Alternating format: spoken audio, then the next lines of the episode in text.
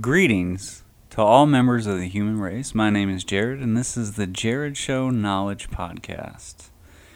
This week's episodes are going to be about current events with uh, Jacob Blake being shot last Sunday, and we're going to get into a little bit of the Black Lives Matters movement.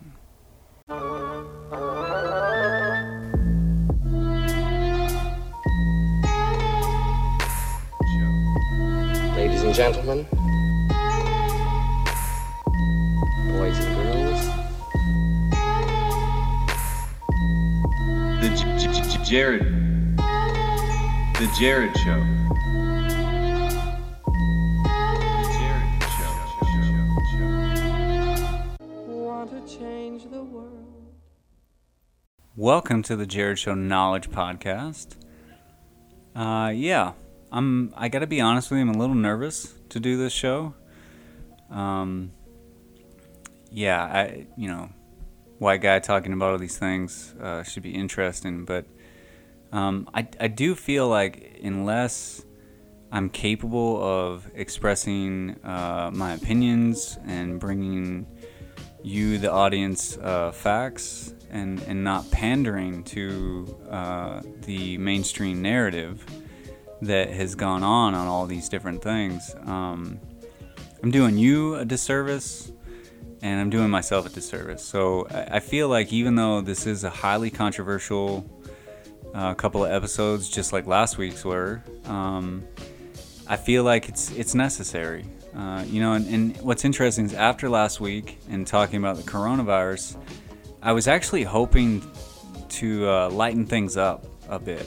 Um, but then um, when episode uh, part one of coronavirus came out last on this last Sunday, um, yeah, that that came out and, and about on that same day, about 5 p.m. in Wisconsin, um, there was another incident where Jacob Blake, um, another black male, uh, was shot by police officers in Kenosha, Wisconsin on Sunday. And uh, things have erupted yet again. And I feel because of how things have progressed in our society, uh, within our culture, within the world, um, over the last basically since the beginning of this year. I mean, really since February and March. Um, that it was kind of only right to follow that timeline uh, within this podcast as well. And what I mean by that is is really um, we're we're gonna dip into a lot of different things uh, in this one and the next episode as well. But um, really, in March we had two things happen at the same time. We had uh, Breonna Taylor the incident there um, in Louisville, Kentucky, and then we also had coronavirus kind of come in and become this this pandemic that we as uh, Americans started having to deal with, um, and then things started happening after that. And um, May 25th, you had George Floyd. Um, then we had Rayshard Brooks, and then I think the latest one is um, Jacob Blake. So I feel like I've addressed coronavirus, and then after that has kind of come full circle with Black Lives Matter um, movement. Now, you know this this movement, Black Lives Matter, has been around. The group is, itself has been around since 2013, but I, I feel like this year, especially, it, um, it has resurfaced a little bit more, and I think there's a lot more attention. It's kind of taken center stage um, because a lot of people need something to divert their attention to um, something other than coronavirus. So, because of that, I feel like this is taking center stage a, bit more with the NBA and the things that they're doing, and, and I think rightly so. You know, here's the thing Black lives do matter, and, you know, the black community is hurting, they're suffering, and, and I think they need help. Um, we're to get to all of that through this episode and the next one. Um, this is to be kind of a double episode. We're to treat this week as, um, you know, addressing these these issues and these events. Um, I, I want to get into uh, the mainstream narrative and, and how we've been taught to look at all of these things that have happened so far. Um, Breonna Taylor, George Floyd, um, you know, Rayshard Brooks, um, Jacob Blake. I, I want to get into the the deeper version of us versus them. I, don't think I'm I'm really quite ready to do that. I don't think we've gone. I don't think we know each other well enough to do that yet. But um, I think eventually, you know, we'll get into the real issue of what's really us versus them. I mean, is it is it you know white people versus black people? Is it Democrat versus Republican? You know, these kind of things. We'll get into that, and, and I also throughout both these episodes, I want to get into the root of a problem. I think I think black people seem to be facing, um, but I don't think it's it's uh, localized or specialized and, and set aside just for black people. I think it's something that we as society are, are facing, um, and I think it's a problem that that within the black community and, and within society at large that I think we are all facing. Um, and, and I want to jump into some of those things. So bear with me. I'm, I am a little nervous. I have a feeling that at some point uh, this episode and my opinions and the facts that I'm presenting and these kind of things are not going to be well received, especially in a, in a cancer culture, but um, cancel culture. Uh, we'll see how it goes, though. Uh, I'm, I'm willing to kind of stand up and say these things. Um, you know, if people don't like that, you can email me at um, the Jared Show Knowledge Podcast at Gmail if you'd like and tell me how wrong I am. You can tweet me at the Jared Show. Um, yeah, you can leave comments on this video on YouTube if you like. Um, I'm more than willing to listen to what you have to say, um, and I and I hope you're willing to listen to what I have to say as well. So stick around. Uh, we're gonna dive into it when we get back. Hello, Jared here. Due to the content of this episode, I decided that instead of having a funny commercial, I'd give you a minute to think. Make your own decisions and form your own opinions.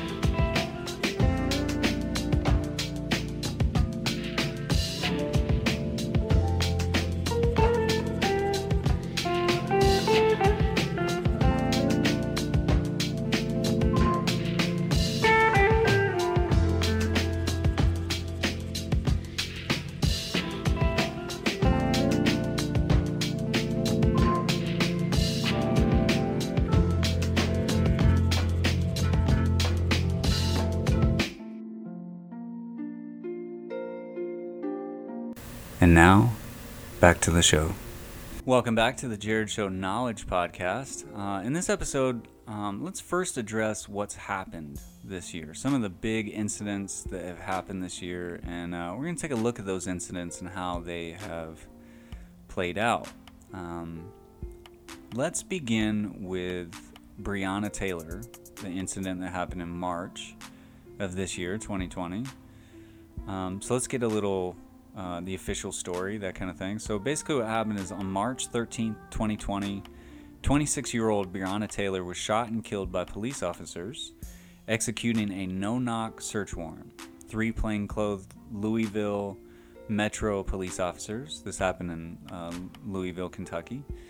Uh, they used a battering ram to burst into her apartment shortly after midnight. Breonna Taylor's boyfriend, Kenneth Walker, who was licensed to carry a firearm, fired first, hitting a police officer in the leg, and then three officers responded by opening fire, firing 20 rounds and hitting Breonna Taylor up to eight times, causing her to be pronounced dead at the scene. So uh, that's what we know. Um, those are facts. Every single bit of that is facts. That's no speculation or conjecture. That's exactly what happened. Um, let, us get a little bit more into things. Um, what what were the cops doing there? Uh, they were there to um, exercise a search warrant, execute a search warrant.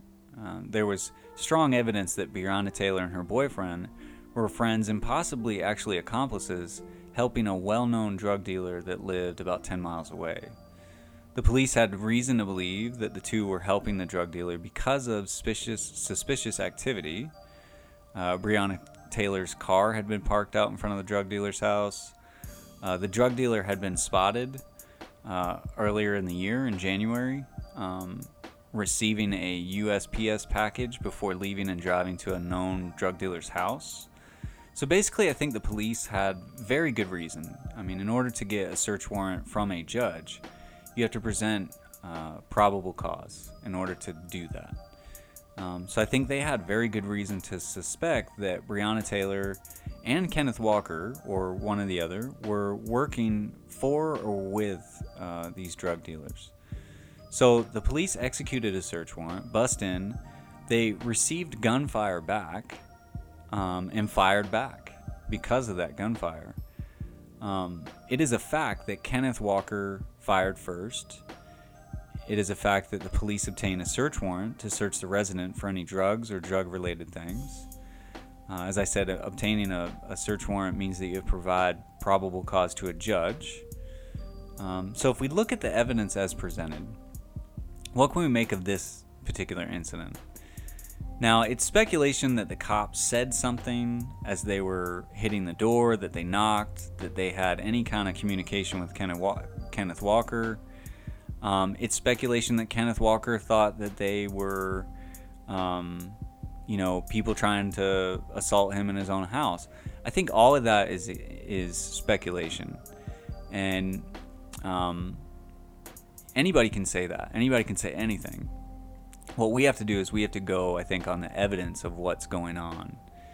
Um, you know, the, the fact that three cops in plain clothes um, entered their house with a no knock search warrant. Now, I think we've all seen in many different shows, many movies, um, throughout life. I think we it's it's a fact that we accept that cops executing a drug search warrant are usually not uh, that are usually trying to be inconspicuous. You know, I think we've seen that where the cop is is wearing plain clothes. He has the the badge around on a necklace or whatever on a chain, um, you know, so that he can show when he's doing what he does. But he's not in plain clothes so as not to uh, tip off anybody as they're trying to execute this search warrant. They're also trying to execute this search warrant at a time of day where um, it's inconvenient for the people that they're doing it to. Um, you know, I think as they entered the apartment, you know, they had a no-knock search warrant. We've seen, we've all seen this before in many different videos, movies, TV shows, all of these things where, you know, they don't want to tip anybody off. Um, and it's it's actually you know the speculation goes back and forth. You know, speculation. Kenneth Walker, nobody ever said anything. He thought people were coming to you know kill him or hurt him and the cops said something and he responded and they told him what was going on. Um, it's it's a you know one versus one argument there. Um, what we do know is that when the cops entered the apartment they were fired on. One cop was injured um, and the cops fired back. You know I, think at the end of the day with this one i think it's a tragedy that breonna taylor died.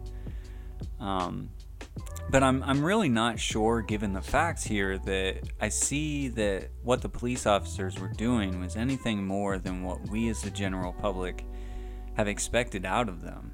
You know, and, and I know this is a, a very unpopular opinion, and I'm going to be stating quite a few unpopular opinions uh, in this episode and probably the next one. Um, you know, I look at it, I try to be as objective with all these things as I possibly can. And um, it's hard to do. You know, when when you look at these things, you know, you look at the the videos from George Floyd and Rayshard Brooks and um, Jacob Blake, and you know, there's no video for Breonna Taylor that I've I know of, but when you look at these videos, it, it creates that emotion in you. But if you look at these things um, without that emotion, without a narrative telling you what to think and what to believe and what to be looking out for and what to how to interpret information. I think when you look at a lot of these things, um, there's really only one incident that's really going to stand out. We're going to get into that in a minute, but um, you know, I, I think we all know about how cops do their jobs. You know, the fact that they are in plain clothes, they're trying to serve a search warrant, they're not tipping off the suspect, they're going in, you know, and if that suspect fires on them, they have been, somebody's been shot, they're going to fire back. Um, I think that's just, uh, you know, a fact in life. I think the, the problem here is that it ended in tragedy, um, that they never found any drugs, as far as I've seen um, even to this day. Um, but I think, you know, from what I understand, I mean, obviously they had to get a search warrant from a judge, so therefore it had to be, um, you know, something to that. So, you know, there had to be a reason for that. And, and I think from what we've seen and what we've heard, you know, very good reasons. So, um, anyway, in, in this incident, like I said, I, I'm not sure that I can say the cops were really in the wrong here.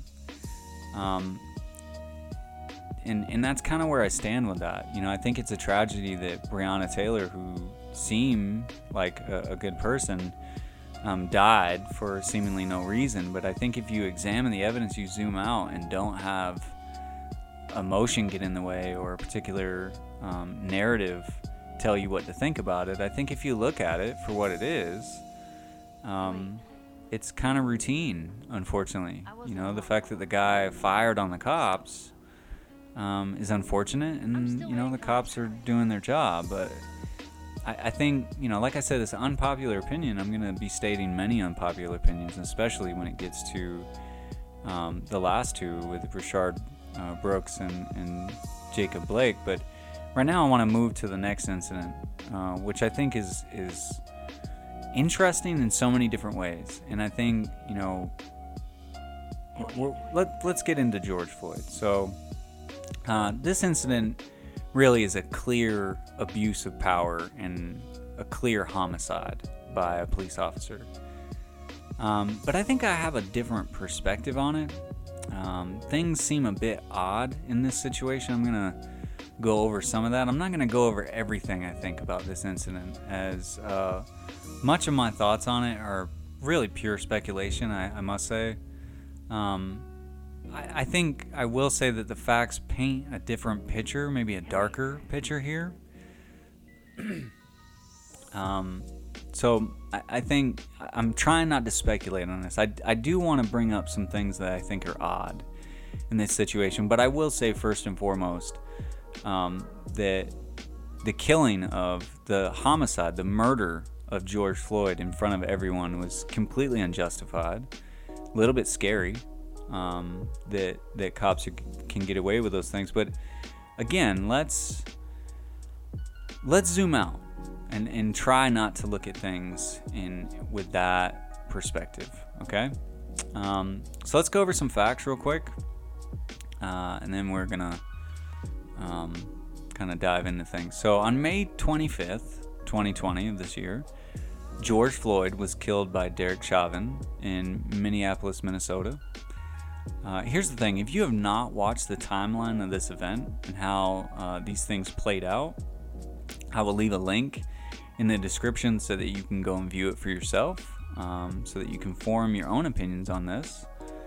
But I do warn you that uh, what you will see in that particular thing, especially uh, the last bit where George Floyd dies, is um, quite graphic. It's it's pretty uh, heartbreaking, and it's it's definitely not for the faint of heart. So um, be warned. Um, but basically, the incident goes like this. I've seen it many times, um, and especially the the, the first uh, couple of minutes, the first how things progressed. You know, I, I try not to watch over and over the um, the passed out man that George Floyd is at that particular time. But um, so, like I said, I've seen it many different times. The timeline stitched together of all these different cameras that were around that area. So it goes something like this. So George Floyd and several other people go into a convenience store. Uh, the store owners, so they buy cigarettes, they come back out, they get back in their car. The store owners call the cops because of suspect- suspected counterfeit bills. The police arrive shortly thereafter at uh, get to the scene. They get uh, George Floyd out of his vehicle. Um, after having drawn their gun, they the police officer holsters his his gun again, gets uh, George Floyd out of the vehicle, places him in handcuffs, walks him across the street to put him in the back of a police cruiser to take him to jail. Um, officer Chauvin, Derek Chauvin, arrives just as Floyd has been put in the vehicle. Chauvin goes to the other side of the police cruiser, drags him out of the vehicle. Two more cops join in to pin George Floyd down to the ground. As things progress, Officer Chauvin, Derek Chauvin, proceeds to put his neck, his knee on George Floyd's neck for up to eight minutes, causing Floyd to lose consciousness and to be loaded into an ambulance, where he died of cardiac arrest. Um, it was determined, I, I think, from what I've seen, that it was asphyxiation at cardiac arrest um, through the um, the autopsies that were done. Um, but he dies at 9:25 on that day. Here's here's the the interesting things that I think are are, are really just kind of odd. Um, really, it's only a couple. I, I'm only going to go into, and like I said, a lot of this is speculation. I don't know what this means. I, I'm not saying, I, I'm not really drawing any conclusions here. Um, what I am going to do is point out some things that were weird. Okay? Uh, so, first and foremost, I, I do want to say this, though. Uh, the situation I just described, where Chauvin causes the death of George Floyd, is horrible.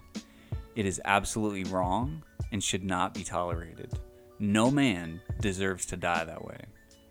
Anyone, for any reason, no matter their background or anything that's going on.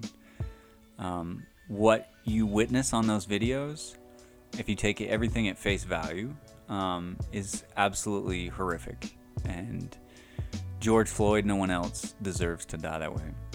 Uh, I also think that this incident scared a lot of people. Um, watching what seems like a blatant homicide, murder, by those that are sworn to serve and protect us, I think was disturbing and scary. Um, especially since all of these people are around and just watching this happen helplessly. Um, here are some of the facts that I think are interesting, uh, perhaps even odd, though. For one, George Floyd knew Derek Chauvin. As a matter of fact, they worked together as bouncers at a club.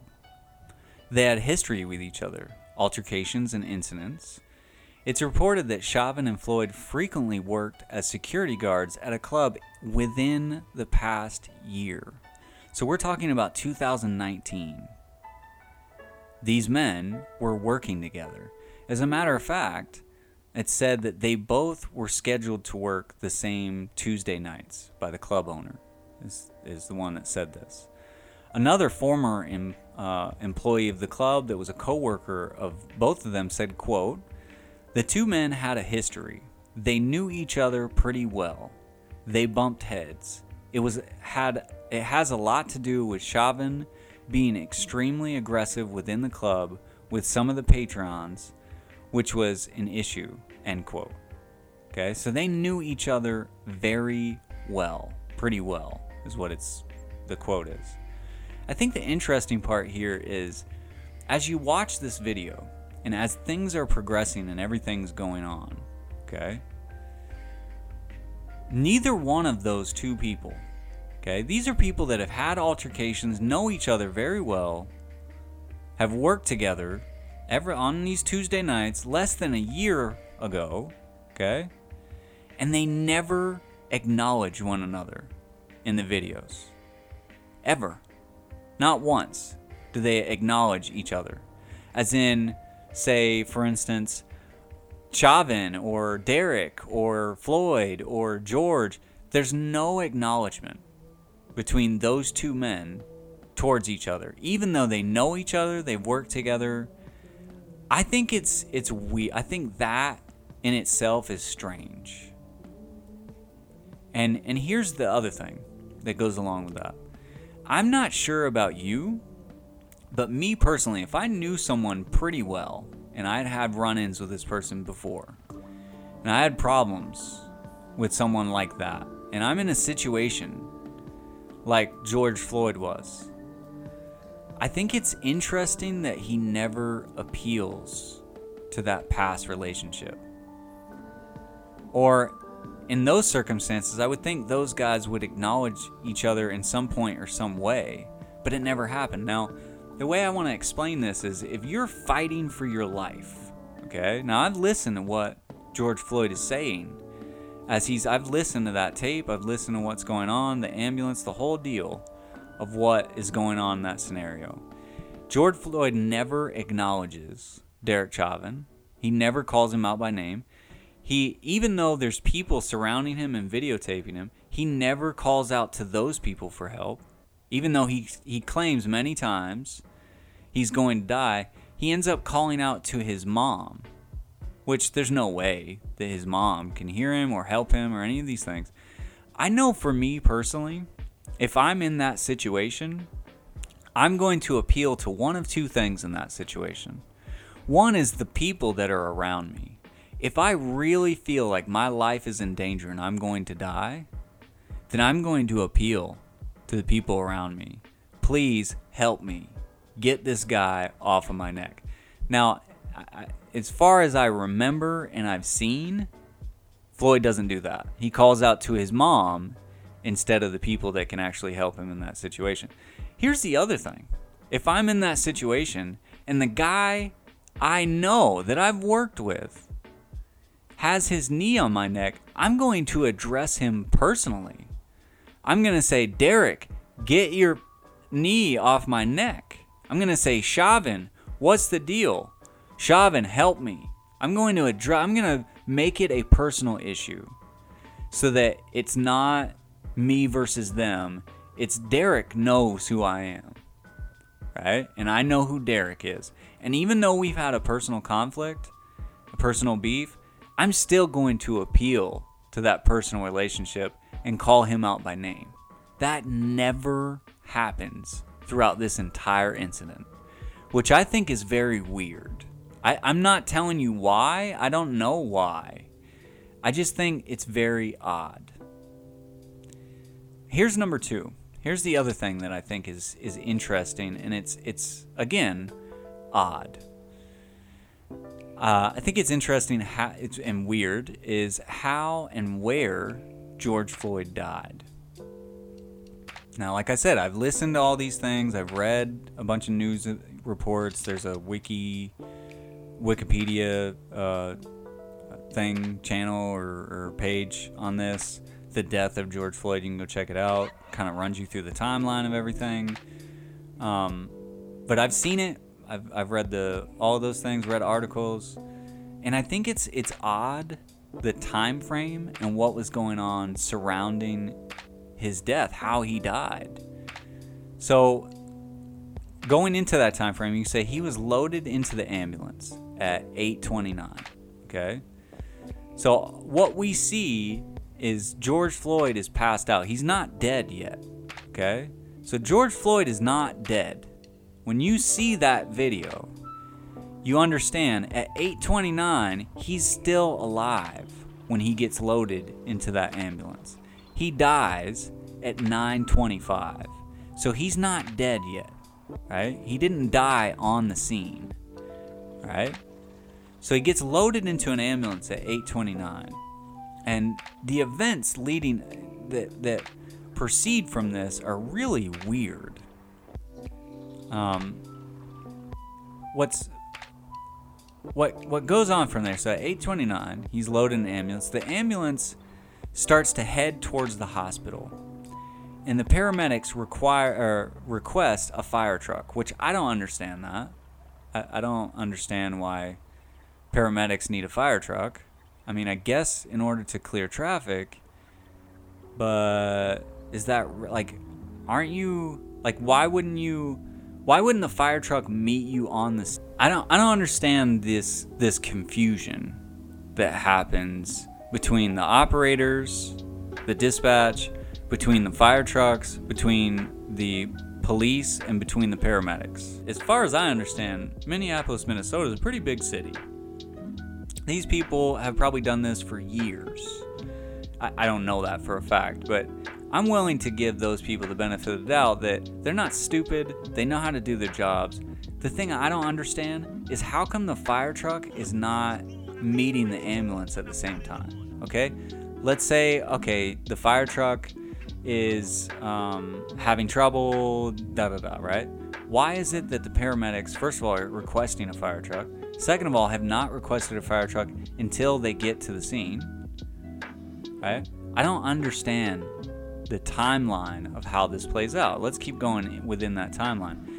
Uh, so he's loaded into the ambulance at 8:29. At 8:32, which is approximately three minutes later, the fire truck gets to the scene. The ambulance is already taken off. So why did the am? Okay, so the ambulance asks, "We need a fire truck." The ambulance says that and takes off towards the hospital, knowing that they need, they wanted, they requested a fire truck. The fire truck shows up on the scene, which the ambulance has already left. Three minutes, just three minutes, not even. I mean, how long does it take to load somebody in an ambulance? Probably, I don't know, 15 seconds, thir- 20 seconds, 30 seconds. So he's loaded in. They leave two, three minutes before the fire truck gets there, which is weird, right? But you know, apparently there it's an emergency. You got to go. You got to get this man to the hospital. Makes sense, right? So the fire truck gets to the scene at 8:32. They get to the scene. Ambulance is already left for the hospital. The fire trucks are talking to the cops at the scene, trying to figure out where the ambulance went. And again, I don't, I don't understand. Do you, do you not know how to use a radio? How is it that you can't, you're not on the radio talking to the ambulance drivers as all of this is going on? I don't understand that. Right? Why are the firemen asking the policemen where the ambulance is gone instead of asking the paramedics where they are? And then it gets into this whole thing where the dispatch is the one that's talking to all of these people, which is weird. I don't understand why the paramedics can't talk to the firemen. Why is that? Right? Like we live in a technology age right now where I can talk to anybody. I can talk to somebody in the middle of China. I can FaceTime and see somebody in the middle of China, and you're telling me that paramedics and firefighters don't have a, a communication between each other? They have to go through a dispatch. And in the middle of all this, as you watch what's going on in the dispatch, the firemen come back to the dispatch, ask them what the deal is. The dispatch comes back to the policeman, tells them, hey, tell them where the ambulance went. The policeman tell the dispatch, we don't know where the ambulance went. The dispatch talks to the paramedics, and this is where things get even weirder. The paramedics report at this same time about the same time that on the radio, I assume to the dispatch, obviously not to the fire trucks, I guess they can't talk to each other, that Floyd has gone into cardiac arrest. And ask the fire truck through the dispatch to meet them on the corner of 36th Street and Park Avenue. Here's the timeline as it goes through. This is where things get really crazy. Five minutes later, the fire truck gets to the ambulance. Two fire department medics board the ambulance and say they found George Floyd unresponsive and pulseless. Crazy. It's crazy. So let me get this straight. The ambulance is at the scene. They leave to go to the hospital because it's such an emergency. They're in such a hurry. The fire trucks get to the scene three minutes later. They don't know where they're going, they don't know what's going on. And then the ambulance, I guess, just stops on the corner of 36th Street and Park Ave. and they meet up five minutes later. So now that's a total, that's a wasted time of eight minutes right there. While this man is, as they say, gone into cardiac arrest. Okay, so many things don't add up here. For one, why does the ab- ambulance absolutely need a fire truck to get to the hospital? Obviously, they didn't need an ambulance. They had requested an a, fire truck and took off anyway. Why is the fire truck asking the cops where the ambulances are? Where the ambulance is? I mean, why aren't the firemen and the paramedics talking to each other on a radio? Again, we live in I can I can talk to somebody. I got an Apple Watch on right now. I can talk to somebody with my watch that lives a, all the way on the other on the other end of the globe, uh, the other end of the earth, right? I can talk to somebody right now in China, in Japan, in in California, right now. And you're telling me that these firemen and paramedics can't talk to each other in the middle of a crisis, in the middle of an emergency? They have to go through a dispatch. Are you kidding me? Here's the other thing. Why does the ambulance, knowing that, that George Floyd has gone into cardiac arrest, wait five minutes for the fire trucks?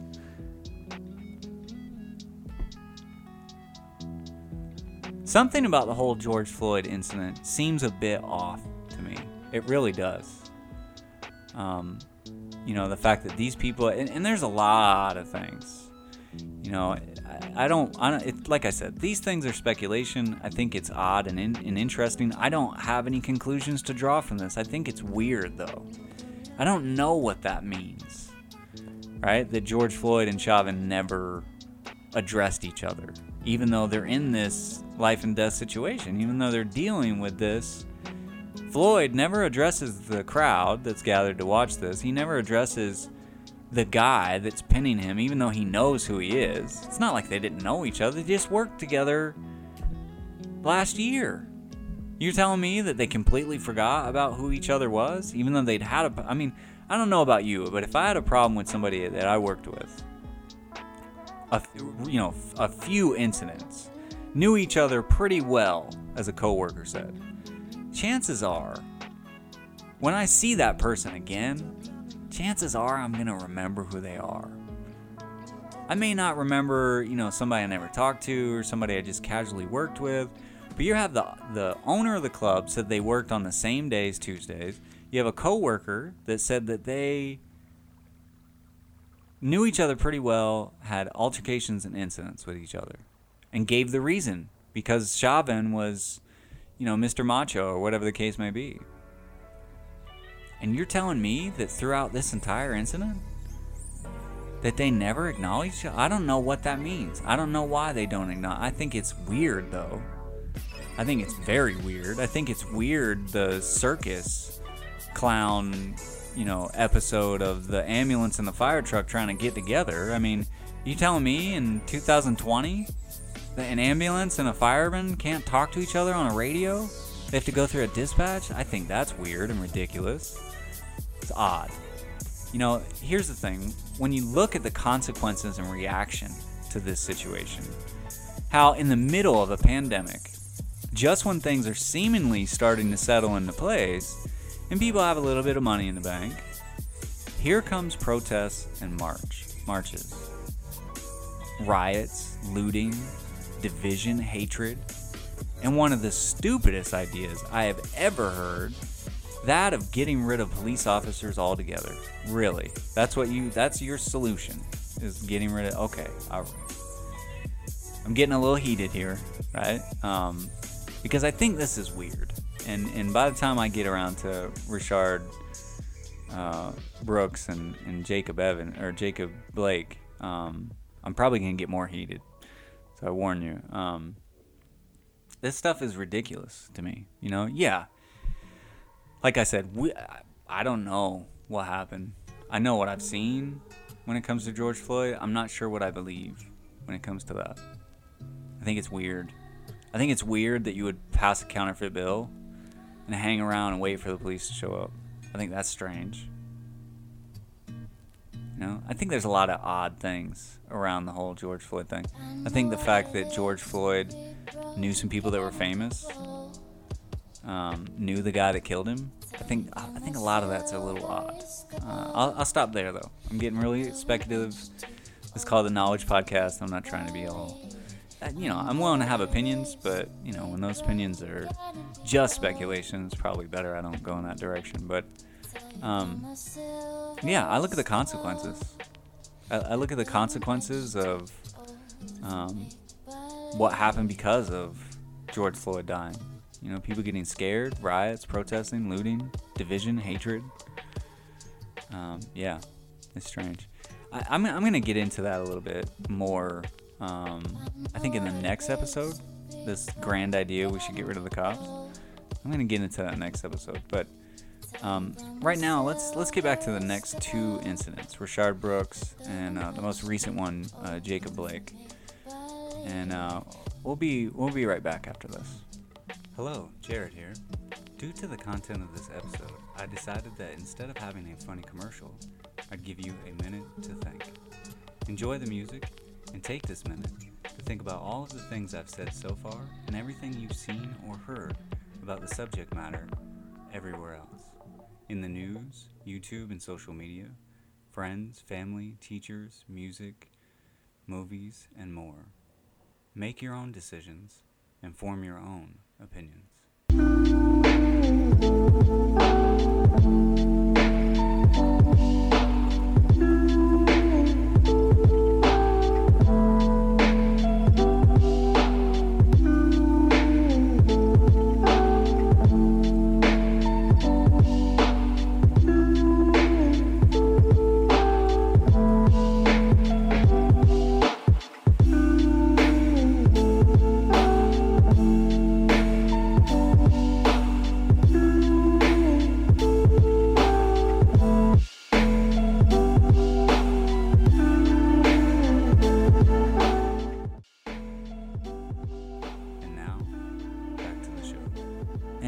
Welcome back to the Jarred Show Knowledge Podcast. Are you still listening? Uh, I'm interested. Yeah, um, this is some heavy duty stuff, man. You know, I'm, I'm kind of going in on some things and, and um, saying things that people are probably not going to like. Uh, that happens. You know, that's it's going to happen. If all I did was pander to you and say, oh, you know, these people, and uh, uh, you know, I don't need to have my own show. There's enough people doing that already. I think, you know, from what I've seen, this mainstream narrative is very weird that nobody else is saying these things that I'm about to say. So buckle up. Uh, let's get into it. Let's get into what happened to Rayshard Brooks. Um, again, uh, if you have not seen uh, the video of this incident, I recommend that you view it before you form any kind of opinion uh, about the incident with Rayshard Brooks. Um, I have seen it, and I'll get into that in just a minute. Let me explain. Basically, Rayshard Brooks was shot and killed near Atlanta, Georgia on June 12, 2020. Uh, like I said, you know, I have watched this entire video. It's about 45 minutes long. Uh, I've watched it, uh, I think, a couple of times, and and it impacted me so much. And then I went and read uh, the comments below it, um, and and I just read so many comments that I just disagreed with. I said, you know, I have a voice, um, and and I can write, and I want to put this out there and and see what happens and see if people read it and see if they agree or disagree or um, maybe even change some people's minds. And so I actually left a comment on the video, and I'm going to leave a link to the video that I'm talking about in the description. And, uh, you know, I'm sure if you scroll down a million comments down somewhere, I'm buried down in there somewhere. Um, but I'll leave a link to the description so you can see the video that I'm talking about um, and that I left a comment on. You can see it for yourself, and like I said, form your own opinion. Um, but basically, here's what I wrote. It's, it's based on my own perception and perspective after having watched this video, um, and and a couple others actually as well. Um, there's a couple of different videos that are this, but this is the whole incident. It's about 45 minutes long. Um, and, and I will tell you this right now. This is the Jarred Show Knowledge podcast, but um, I I do not per, uh, present what I'm about to read or what I wrote as facts. Okay, the they are merely a theory based on the facts. Okay, so I, I'm I'm looking and trying to be as objective as I can of what's going on, and really, I, I formulated a theory. You know, I, I formulated something, and I was like, you know, this sounds a lot like this, and so, um, and and this is gonna get deep. All right, so bear with me here. Um, I'm just gonna read this whole statement. I'm just gonna read the comment itself, just straight out and uh, I might jump into it. And like I said, I might get a little heated with these next two because I, I, think the mainstream narrative of, of uplifting these guys and, and circling around and this kind of I think has become ridiculous. And um, you know, if you're still listening, I appreciate it. Um, if nobody's listening, so be it. Oh well. But here's what I wrote. Um, based on Mr. Brooks, may he rest in peace, statements I have a theory. Piecing his testimony together. Was he there or just visiting? And by testimony, I need to interject here real quick. Um, by testimony, I mean the things that he was telling the cops in the 45 minutes or 40 minutes before you know all hell broke loose with, with everything. Piecing his testimony together, what he is explaining to the cops is very, it's all over the place if you watch the video. Um, but here's the questions I got out of it, right? Which uh, was he there or just visiting? Was he from there or was he, was he just visiting? Uh, he said at a birthday party for my daughter. Um, around him, was it a baby mama or a girlfriend or. I mean, he kind of jumps around a lot. Um, then it says going home or going to a hotel. Right? He says, I'm staying at a hotel two minutes away. And then minutes later, he says, I can go to my house just a couple of blocks away. And then minutes later, he says, I can go to my sister's house just a couple blocks away. Right? So, what, what, which one is it? Are you staying in a hotel? Are you staying with your sister? Are you staying at your own house? A lot of things of what he's saying just don't add up.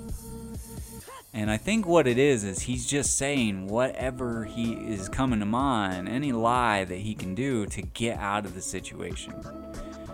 Um, and and some of the things don't add up is rental car, hotel, girl waiting for him at a hotel. He says that my girlfriend's waiting for me at the hotel. It's just a couple blocks away. And then he has a baby mama at the party, the birthday party, and gives her money for the birthday party, right? So this is the theory as as you listen to what he's saying and you start adding all these things up of what he's saying. Right? This is my theory, and um, I mean no disrespect to this the deceased, uh, Mr. Mr. Brooks. May Mr. Brooks rest in peace um, until God judges him, not me. Um, like I said, you know, I listened to this. I used a critical thinking mind, and I came up with this idea. I think he may or may not have been cheating on his baby mama with a girl at a hotel.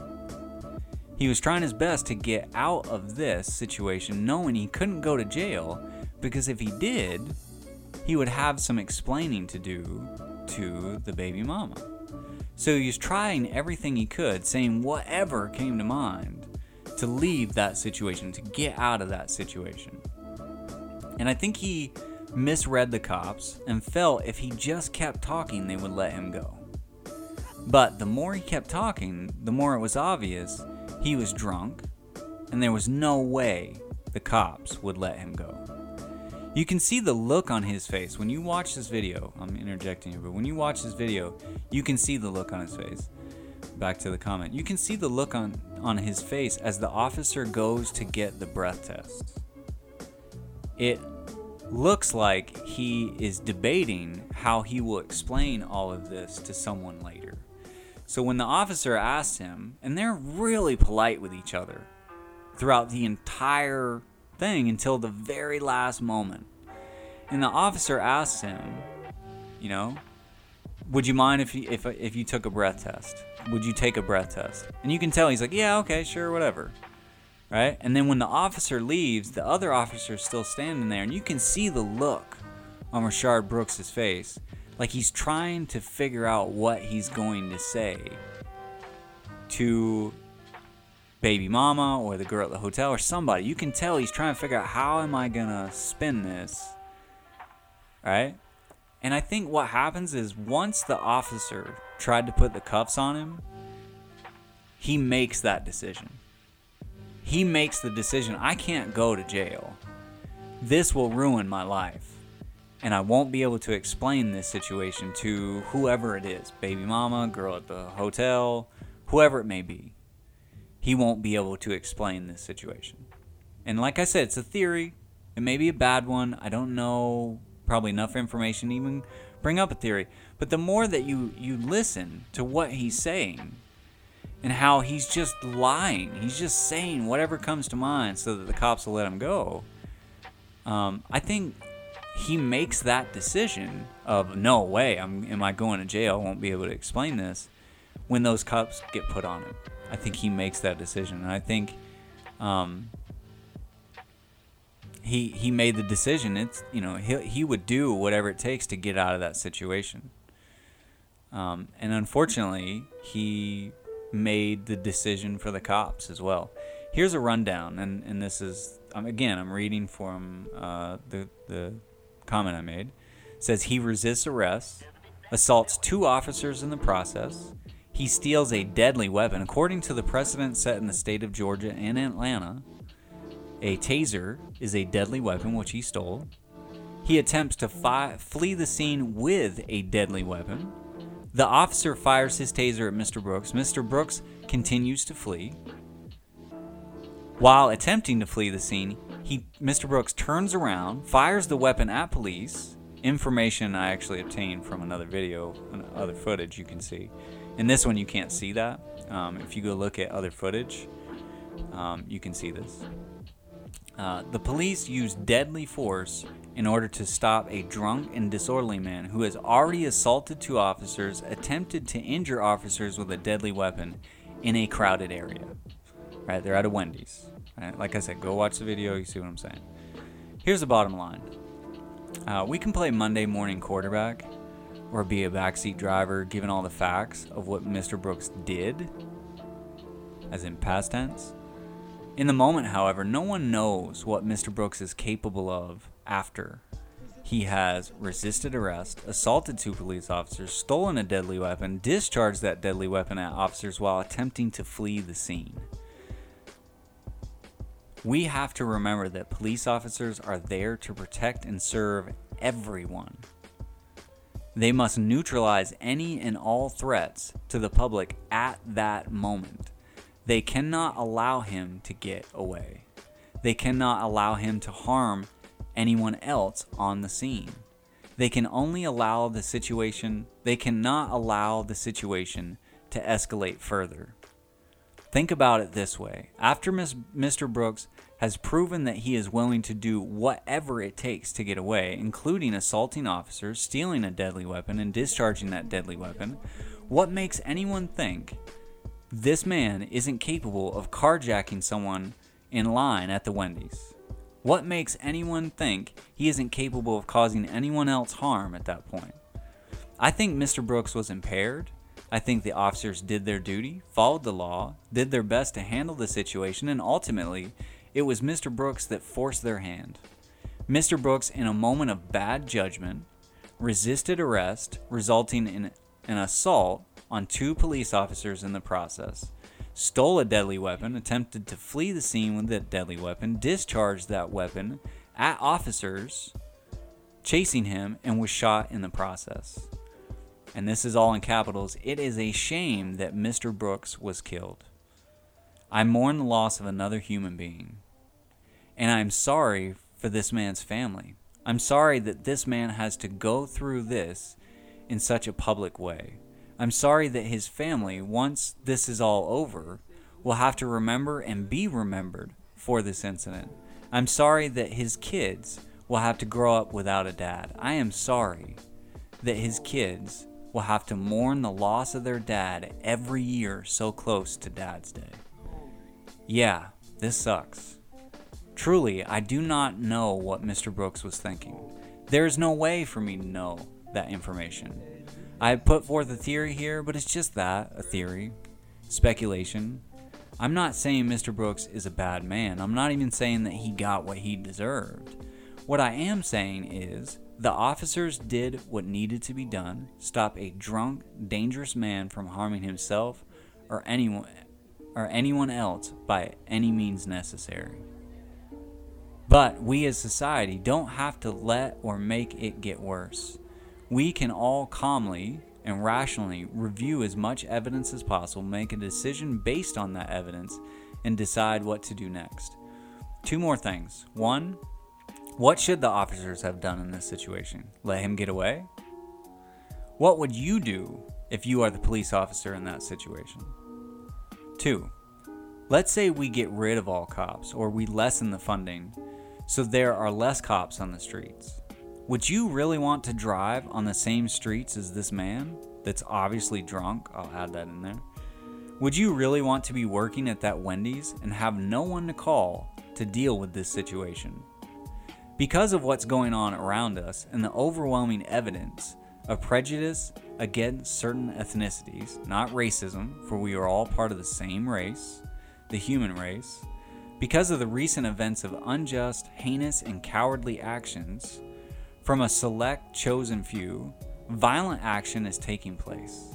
We will never know the answer to the second part of the second question. Would you really want to be working at that Wendy's? Because that Wendy's was burned to the ground.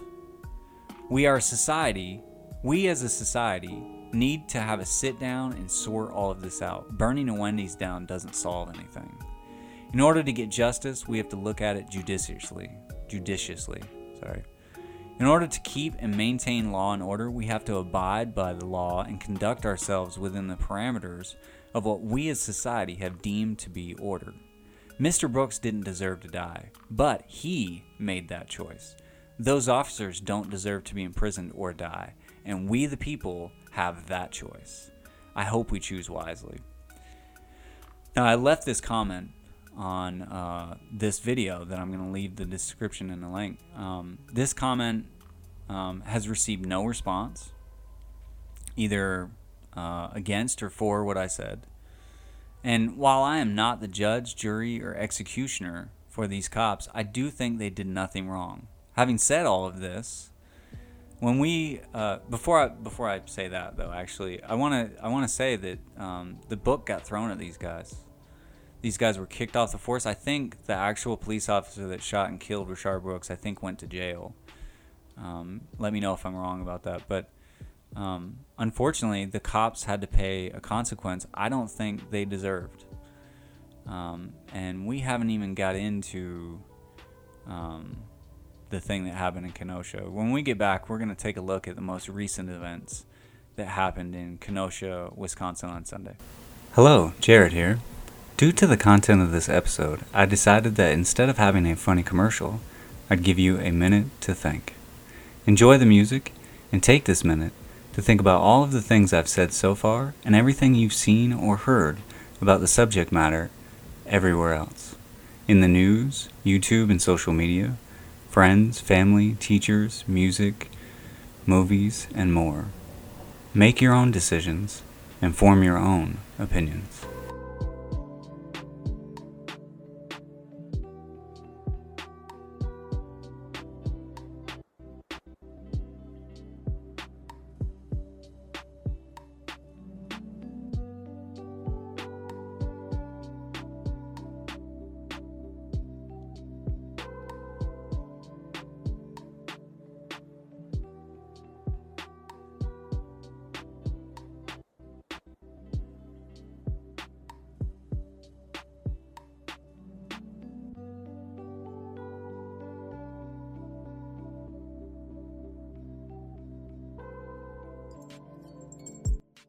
And now, back to the show.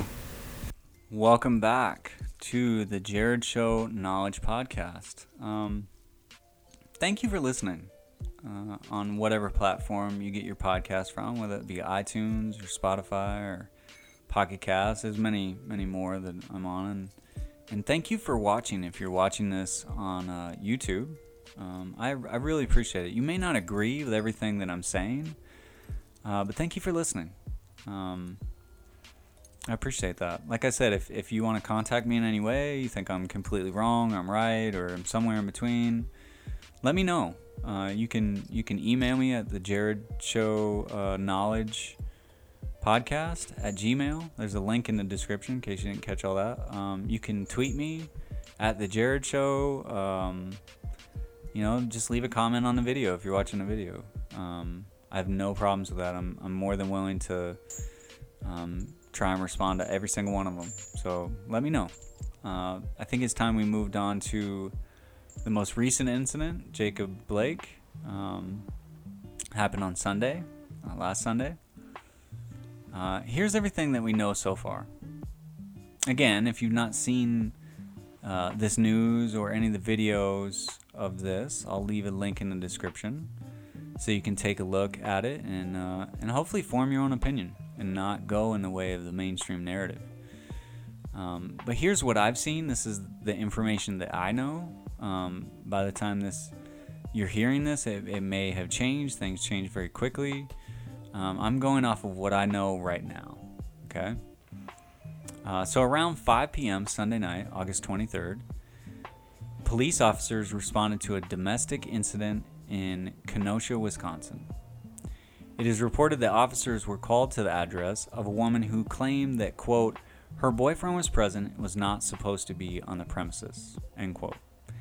Because of the active arrest warrant out against Mr. Blake due to charges of sexual assault, trespassing, and disorderly conduct, the officers attempted to arrest Jacob Blake, which he resisted. In the latest video to come out, it's seen that, or the latest at this particular time, uh, from the passenger side of things, uh, it's seen that there is a scuffle with police officers on the passenger side of the car. Now, Blake somehow gets free from the officers. The officers draw their weapons and tell him to get on the ground. He proceeds to walk around the front of the car to the driver's side door, open the door, and lean forward into the car at which point Officer Rusten Sheskey grabs the shirt of Mr. Blake in an attempt to keep him from getting in the car. Blake continues to resist, leaning more into the car for an unknown reason, whereupon Officer Rusten Sheskey shoots Blake in the back seven times. Blake falls to the ground. Officers call paramedics. Paramedics arrive rather quickly take him to a waiting helicopter where he is rushed to a nearby hospital. He survives, as far as I know right now, um, but the altercation uh, is thought to be he is thought to be in danger of having uh, of being paralyzed from the waist down, among m- probably many other potential complications. Um, and God willing, he will live. God willing, he will still walk, and he will um, be able to hopefully get back to being a productive member of society. So let's look at the situation. Okay, and we're going to get deep on this, and you may not agree with me, um, and that's okay. That's fine. That's so be it. You know, we're we're trying to look at these facts from what they are, and uh, we're going to do something I think a little bit different. Okay, we're not going to jump to conclusions. We're going to look at it from the perspective of the officers and the things that they have to deal with, and from the, the perpetrator. But at the at the end of the day, we have to look at the evidence of what we're seeing and what's been told to us. Okay? So let's look at this situation. A man with a warrant out for his arrest shows up to a house where he is not supposed to be. The cops get called and show up to handle this situation. They attempt to arrest him because of said warrant. He resists. Fights officers off of him as he's resisting, uh, including a missed taser shot uh, fire that was fired. Walks around the vehicle, opens the driver's side door. All of this while three to four officers have their guns drawn on him. One more bit of news is that Mr. Blake stated that he had a knife, witnesses actually heard the officers yell, drop the knife, before gunfire erupted, and a knife was found in the front of the driver's side floorboard. Now, here's the thing we don't know we don't know if the officers know if if he stated that he had a knife. So when they when an officer pats you down, I've been patted down a couple times. When an officer pats you down, right? Hands against a car, you know, legs spread apart, they pat you down. They ask you, "Do you have any weapons on you?" If you say yes, right? Then they're alerted to that. And they try to figure out where that weapon is. When you watch the video, you come in on the scuffle. You come in right as the scuffle is ending between Jacob Blake and two officers. Okay? So now he's gotten up, and as far as we know right now, I have to assume that those cops know that he either has a weapon on his person or in his car. They act, if you watch that video, they act as if he has a weapon on his person. And the reason I say that is because nobody tries to, nobody attempts to take him down to the ground again. Instead, now they have guns drawn. Right? So now they have guns drawn on a man that basically has said that he has a weapon and he is not complying with what they're saying. And as a last ditch effort, right? He when he opens that door, they have to react to that. Before that, they don't have to react. They can keep saying, get on the ground, get on the ground, get on the ground, instead of having to deal with the fact that maybe he does have a knife on his person he's going to stab somebody. Right? So they have guns drawn on you. But once he opens that door, the cops have to react to that situation. They cannot allow him to go into a car and leave. They cannot allow him to go into a car and get another weapon. So once he opens that door, they have to react, regardless of the consequences. Maybe he does have a knife on him, and they're going to get stabbed. But they at this at that point, it's an all or nothing thing, right? And as as we saw, the witness that took the video, the second video, said that they heard the officers yell, "Drop the knife." Now, here's the thing: I don't believe everything I see or hear, right? Um, maybe the knife was was there. You know, maybe it was planted there after the fact. Who knows? I actually don't think it, it really matters here, except for the reason they didn't take him down. Um, the Kenosha police do not have body cams, so we're not going to see a video of it. The videos that we've seen are probably the best that we're going to get. But we are going to be able to hear audio of it. And as of right now, I have not heard that audio. I don't know if it's come out or not. Um, but I have to assume the way that the officers are treating the situation after the scuffle ensues, that they have been told that he has a knife and that they are under the impression that he has a knife on his person and no one wants to re engage him and get stabbed or hurt or injured. And so, therefore, they have guns drawn and they're waiting. Once he opens the car door, all bets are off. They have to engage him because, and we'll get to that in a second, but they have to engage him, and so they do. Um, I, I think about it this way. In this situation, there are only a few things that can happen.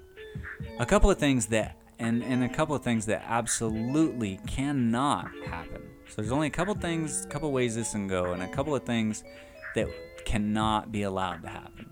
All right. One, the cops cannot just let this man walk away. Same thing with Rayshard Brooks. Right? When the cops get called, they have to resolve the situation. They aren't there to play nice, they are there to see the entire situation through to the end. Cops are called to go into dangerous situations, and they can't just walk away from that. Nor can they let a person with an arrest warrant out for, you know, a warrant out for his arrest because of charges of sexual assault, trespassing, and disorderly conduct just leave. Or even worse, uh, which would be number two, they cannot allow him to get behind the wheel or get to anything that is a potential weapon. And, and really, uh, the vehicle would be a potential weapon. You know, let's, here's the thing let's say Jacob Blake has snapped mentally, okay? and he's just gone. You know, he knows he's going to jail, and so he wants to get back into that car and run as many people over as he possibly can, or crash it straight into the building and kill or hurt as many people as he can before he goes to jail. Let's say he has a gun. Let's say he has a Uzi sitting in the driver's side seat, right? And we're gonna get to the the reason um, that that might be a big deal here in a minute, other than the obvious. Um, but let's say he has a gun or, as you know, reported a knife, and he doesn't care about the consequences anymore because he, you know, he's already headed to jail. What does he care? You know, what's the difference to him? He thinks. That cop that has a hold of his shirt has to make a split second decision. And with that decision in mind, I want to enter into the mind of a cop for just a second, just a minute. Let's think about it. Let's think about the job of a cop for a minute. Okay? Like I said, this is obviously people are not going to like this, but you know, you got to look you got to get out of the mainstream media the the crap that you're just being pumped full of, right? A black man died, let's freak out, right? Let's look at it for a second. Let's think about it in terms of what the cops are in the middle of, the situation that they're in the middle of, and what might be going through their head as to why they did these particular actions. Okay? You know, here's the thing with cops, these men and women are trained to go into situations that not a lot of people want to get in the middle of and to resolve that situation, bring that to an end. They are called when things get too out of hand, most of the time. They have come into a potentially dangerous situation. They have to do the right thing, say the right thing at all times so as to de escalate the problem or problems so that everyone involved walks away safely. A lot of times, they have to make split second judgments and they have to decide who lives and who dies. And we, as citizens, we as the public, have given them authority, and I think rightly so. Because somebody has to be able, and I've said this before, right? Would you want to deal with Rayshard Brooks drunk at a Wendy's? Right, we're going to get into that next episode. We're going to really get into that a little bit more. But, you know, these cops have that authority. We as society have given them that authority, and I think it's it's justified. You know, I think the police force does what it's supposed to. You know, these men and women have to be, eh, you know, again, we're going in the mind of a cop, right? These men and women have to be on alert throughout their entire shift. And when they get called to a situation, they have to go on high alert and end the situation if gunfire starts. They can't just run away. They have to stop that threat. When they show up to a call, they realize every time they may not walk away from that. They may not walk away from that situation, from that incident. That call that they're showing up to may be their last. Showing up to Rayshard Brooks, that may be their last call that they go on. Right? Showing up to Jacob Blake, that might be the last time. That day, that's the last time they saw their family, their friends. They have they know that every single time they show up to a call. That's what they're dealing with, right? In this case with Mr. Blake, he is reaching into a car after resisting arrest. Now let's get into what the officers nor you nor I know. This is this is what they don't know. Which is what anyone at any time is thinking. Most of us, as far as I know, can't read people's minds. Although there is that one. No, I'm just joking. But, you know, these officers can't read Jacob Blake's mind. The officers don't know what he's thinking, or they, they, they don't know what he's doing. He's not saying anything. And they, they obviously don't know what he intends to do. Now, here's the thing as, an, as a police officer uh, that is responsible for the safety of all of those people you see in the video. Not just themselves, not just Jacob Blake. Everybody in that video. There's quite a few people in that video. You can see it all all over the place. Those police officers are responsible for the lives of all of those people. We've we as a society have said you are responsible because you have the gun. You have the authority to kill someone. Right? And like I said, well, I'm going to get into that. Should we give them that authority and da da da later on? But that's what they that's what their that's their position. That's what they're dealing with. They're not there just to make sure Jacob Blake has a good day. They're there to resolve the situation. They're there they have to weigh the potential outcomes of every scenario given the facts as each new fact presents itself.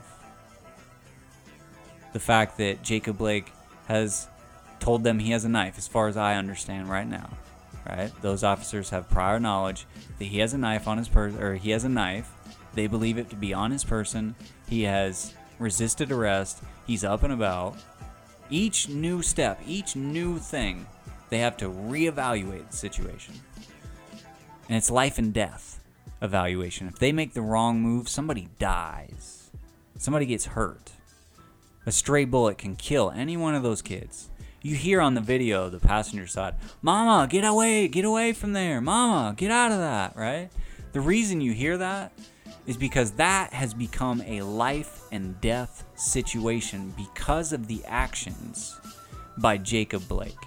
Not anybody else, but because of his actions. Same thing with Rayshard Brooks. Because of his actions, he has made that situation a life and death situation. Here's the thing cops basically they have to determine if Jacob Blake is a threat with each new movement, each new action.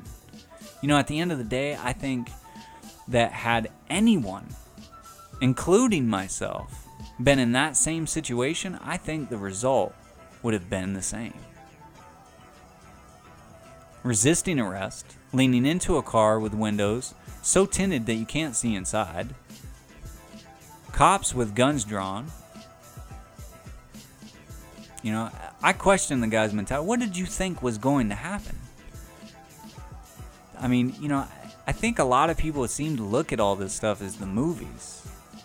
You know, oh well, the cops, you know, they they draw they drew their guns, but it doesn't really mean anything. Like you're facing down three or four cops with guns drawn on you. Chances are highly likely if you don't do what you've been told, you're going to get shot and it's quite possible you're going to die. Once you make the once a cop has made the decision to draw their weapon because they deem it necessary, there's only one of two ways that goes. You listen and you live, you don't and you die. Very simple equation. You know, really in this scenario, there are really only three things that could have happened there. One, Blake gets into the car and does nothing. He gets in the car, just sits there, which is ridiculous. But maybe. Two, Blake gets in the car and leaves, and a car chase ensues. Can't have that. Are you serious? That's not to happen. Right? Or three, Blake reaches inside the vehicle, gets a weapon, and hurts someone. None of those, thi- those things can the cops afford. Cops can't let any of those things happen. Lastly, let's look at the fact that the officer Sheskey fired seven shots into Blake's back. And this is where we're going to get into maybe he has an Uzi in the seat, that kind of thing, right? Uh, is this excessive? the fact that he shot Blake seven times in the back, point blank range. Okay. Now remember, Blake at this point is arm's length. He's grabbed him. You can see it on the video. He's grabbed him by his shirt. He's arm's length away and he fires seven shots. Right? Is this excessive? Let's think about it this way. Okay. Again, I'm saying some things that people are just not going to agree with. That's okay. Listen to what I'm talking about. Form your own opinion. Don't just get told by Fox News, CNN, MSNBC, television stations, whoever, right? Protests and marches and all. Don't just listen to that crap. Look at what is going on here and form your own opinion. As far as we know right now, as far as I know right now, Jacob Blake is going to live. Well, that's not beside the point. I'd like to point out what that means in the situation as it's unfolding. Okay? We all know about adrenaline. It can give people seemingly superhuman strength. Now, the reason I point this out is why the officer keeps firing into Blake's back. Remember that Officer Sheskey is trying to stop Blake from doing anything else. Now, like like I said, let's say he has an Uzi sitting in that driver's side seat. Nobody knows that. You have no idea what that guy has, what he intends to do, none of that. Let's see he has an automatic weapon, something that can fire off, pop off shots like you wouldn't believe. And it's an Uzi, it's easy to get to. Boom, he grabs it, right? You fire one bullet, that is not going to stop that man from turning around and spraying everybody with an Uzi, with an automatic weapon, right? One bullet's not going to do that. Two bullets are not going to do that. Three bullets are not going to do that unless you shoot him in the head and the heart. We're going to get to that. But firing one bullet into his stomach is not going to do that. It's not immediately going to stop him. That's what Officer Sheskey is trying to do is stop him from doing anything else. That man has made that decision. You've made it into a life or death situation. That officer has no choice but to stop you to put you down. Think about it this way the body, when confronted with sudden trauma, goes into what's called a state of shock. Think about it when, in terms of when you know you break something or you sprain something. For instance, you sprain your ankle. It doesn't hurt. It might hurt a little bit, but your body takes a while. It starts swelling. That's what swelling is. When you break something and you have a traumatic event happen to you, you go into a state of shock it takes a while for you that the realization of that to catch up. Same thing, right? When it goes to this particular situation, adrenaline's pumping. You shoot one shot, he may not even feel it. Not only that, but you don't know if he's on drugs. You don't know if he's on whatever. Maybe he's feeling superhuman. You don't know. You don't know any of those things. The only thing you know is that he has resisted arrest. He has a warrant out for his arrest. You're trying to arrest him. He's told you he has a weapon. He's going to either he he already has that on his person or he's going to get it. And you have to stop him. You have to you have to stop him as a police officer. Like I said, one bullet does not accomplish the goal of immediate cease and desist. So, the officer keeps firing until he sees the reaction that he needs to see. Until he sees that man stop doing what he's doing, he keeps firing. Here's a simple fact, and I hope this gets pointed out. I hope people understand this. If, if the man is arm's length away and you're trained going to shooting ranges and all these things, do you not think that that officer could have easily, easily killed Jacob Blake? Could have one bullet to the head, done. Right? That's way up here. Okay? One bullet to the heart, that's right here. Right? If you're looking at the video. you're arm's length away, you're firing at him, point blank range. You could have easily hit him in the head, killed him. Could have easily hit him in the heart, killed him. But he didn't do that. Right? He shot him in the abdomen. Right? Um, Officer Sheskey purposely aimed lower than the head, lower than the heart, towards the midsection of Blake in order to stop him immediately, but not to kill him. Now, despite what we see in the movies, it's a medical fact that if someone gets shot in the gut, they are much more likely to live and can survive much longer than anyone else anywhere else in the upper body.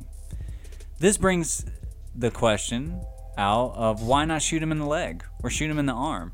Again, remember that Officer Sheskey is responsible for all of the lives of the people around him. He is in the best position to do something about what Blake is doing, and his duty is at that point given the situation, to stop Blake. Not to fire a warning shot into his leg or arm, because that's all that would be at that particular moment. His job isn't to kill him either, right? He could have done so very easily. His job's not to kill him, but his job's not to warn him either. His job is to stop him. Bottom line to the most recent event that happened in Wisconsin is the officers did their duty. They protected everyone involved to the best of their ability, given the situation and how things played out. And, you know, I'm sure a lot of people are not going to agree with everything I've said here. You can call me a cop lover, you can call me whatever you want to. Just call me. No, I'm joking. Um you can call me whatever you want to, but if you look at these let's say four events objectively, Breonna Taylor, George Floyd, uh, Rayshard Brooks, and and Jacob Blake. If you look at those, the only one we should really, I think personally, the only one we should really have a problem with is George Floyd. And George Floyd's that whole thing seems really odd to me. I think everything else is um, ridiculous. You know, I, I think these protests, I think all these things. At the same time, here's the thing I'll say this again Black lives do matter. Right? I have no problem saying that. You know, black people are are in trouble right now as far as, you know, getting better communities. You know, they need help, man. You know, inner cities and these kind of things, they need help. You know, they don't need marches. I mean, what that's the other thing. We're going to get to all these protests and and um, there's actually been more violence in Kenosha. I'm, I'm, not, I'm not going to go into that right now, but there has been more violence. Two more people have been killed um, by a white male. Um, I, I don't really want to get into all that stuff. I want to stick to, you know, police versus um, versus these people. Um, you know, I, I, really don't see as the police did anything wrong here. I, I think the police did their job. Um, I think the only problem that we have really was May 25th, 2020, with George Floyd. You know, um, that was uncalled for. It was horrible, horrific event that happened. Um, may, you know, may George Floyd rest in peace, and you know, uh, it's horrible. It's horrible.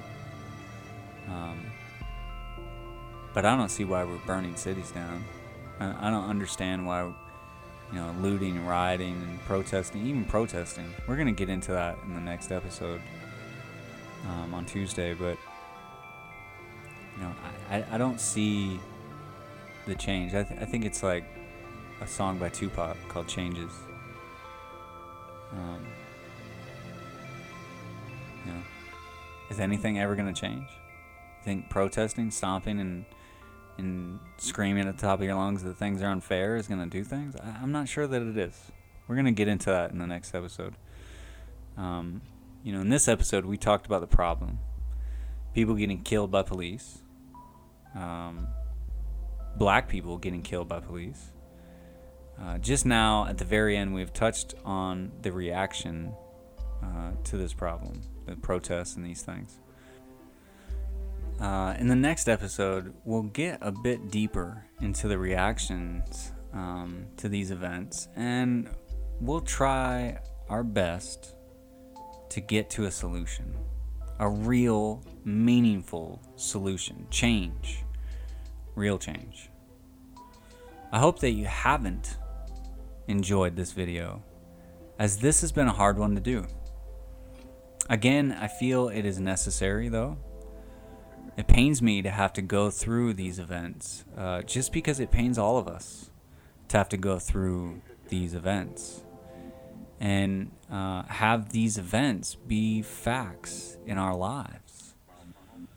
Um, it sucks. It sucks that Breonna Taylor died. It sucks that uh, Rayshard Brooks died. It sucks that George Floyd died. It sucks that Trayvon Martin died. It sucks that you know there's there's all these people that are dying unnecessarily. You know, murder at the end of the day sucks. Even justified killing sucks. Nobody wants to live in that world. It's it's it's where we're at. And like I said, I hope you haven't enjoyed this video cuz it sucks that we have to have this conversation. It sucks that we're going through this. Um, I do hope that you'll join me for the next episode on Tuesday. Uh, it's airing at 10 p.m. Eastern, 7 p.m. Pacific. And I want to ask you um, some favors. Uh, please, please pray for the families of Breonna Taylor, Kenneth Walker, George Floyd, Rayshard Brooks, and Jacob Blake.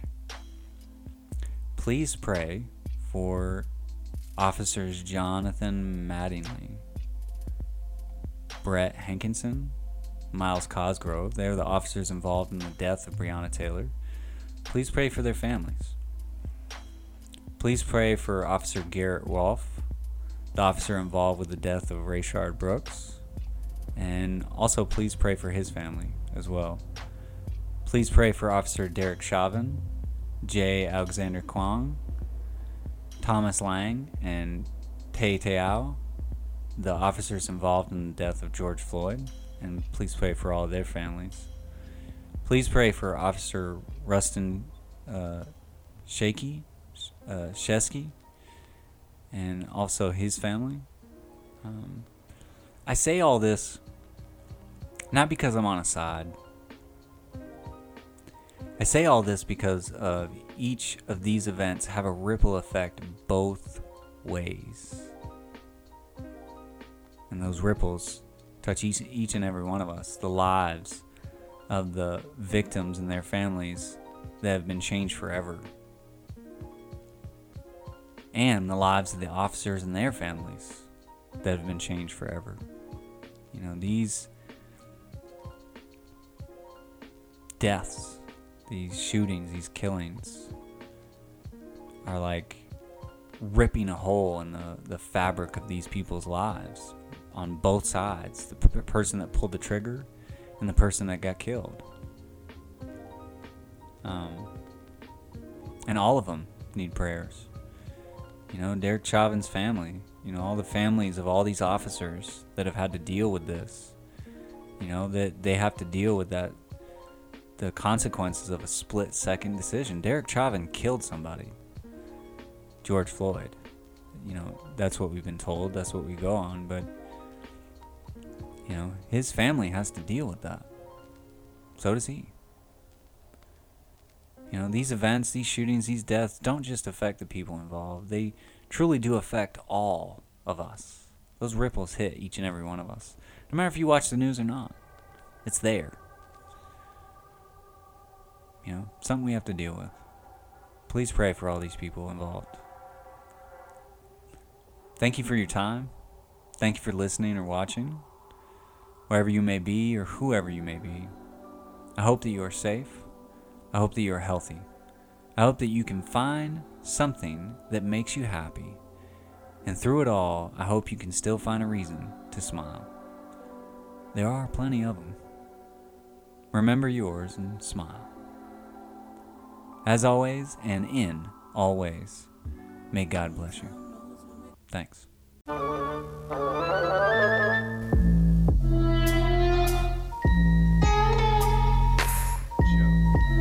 Ladies and gentlemen,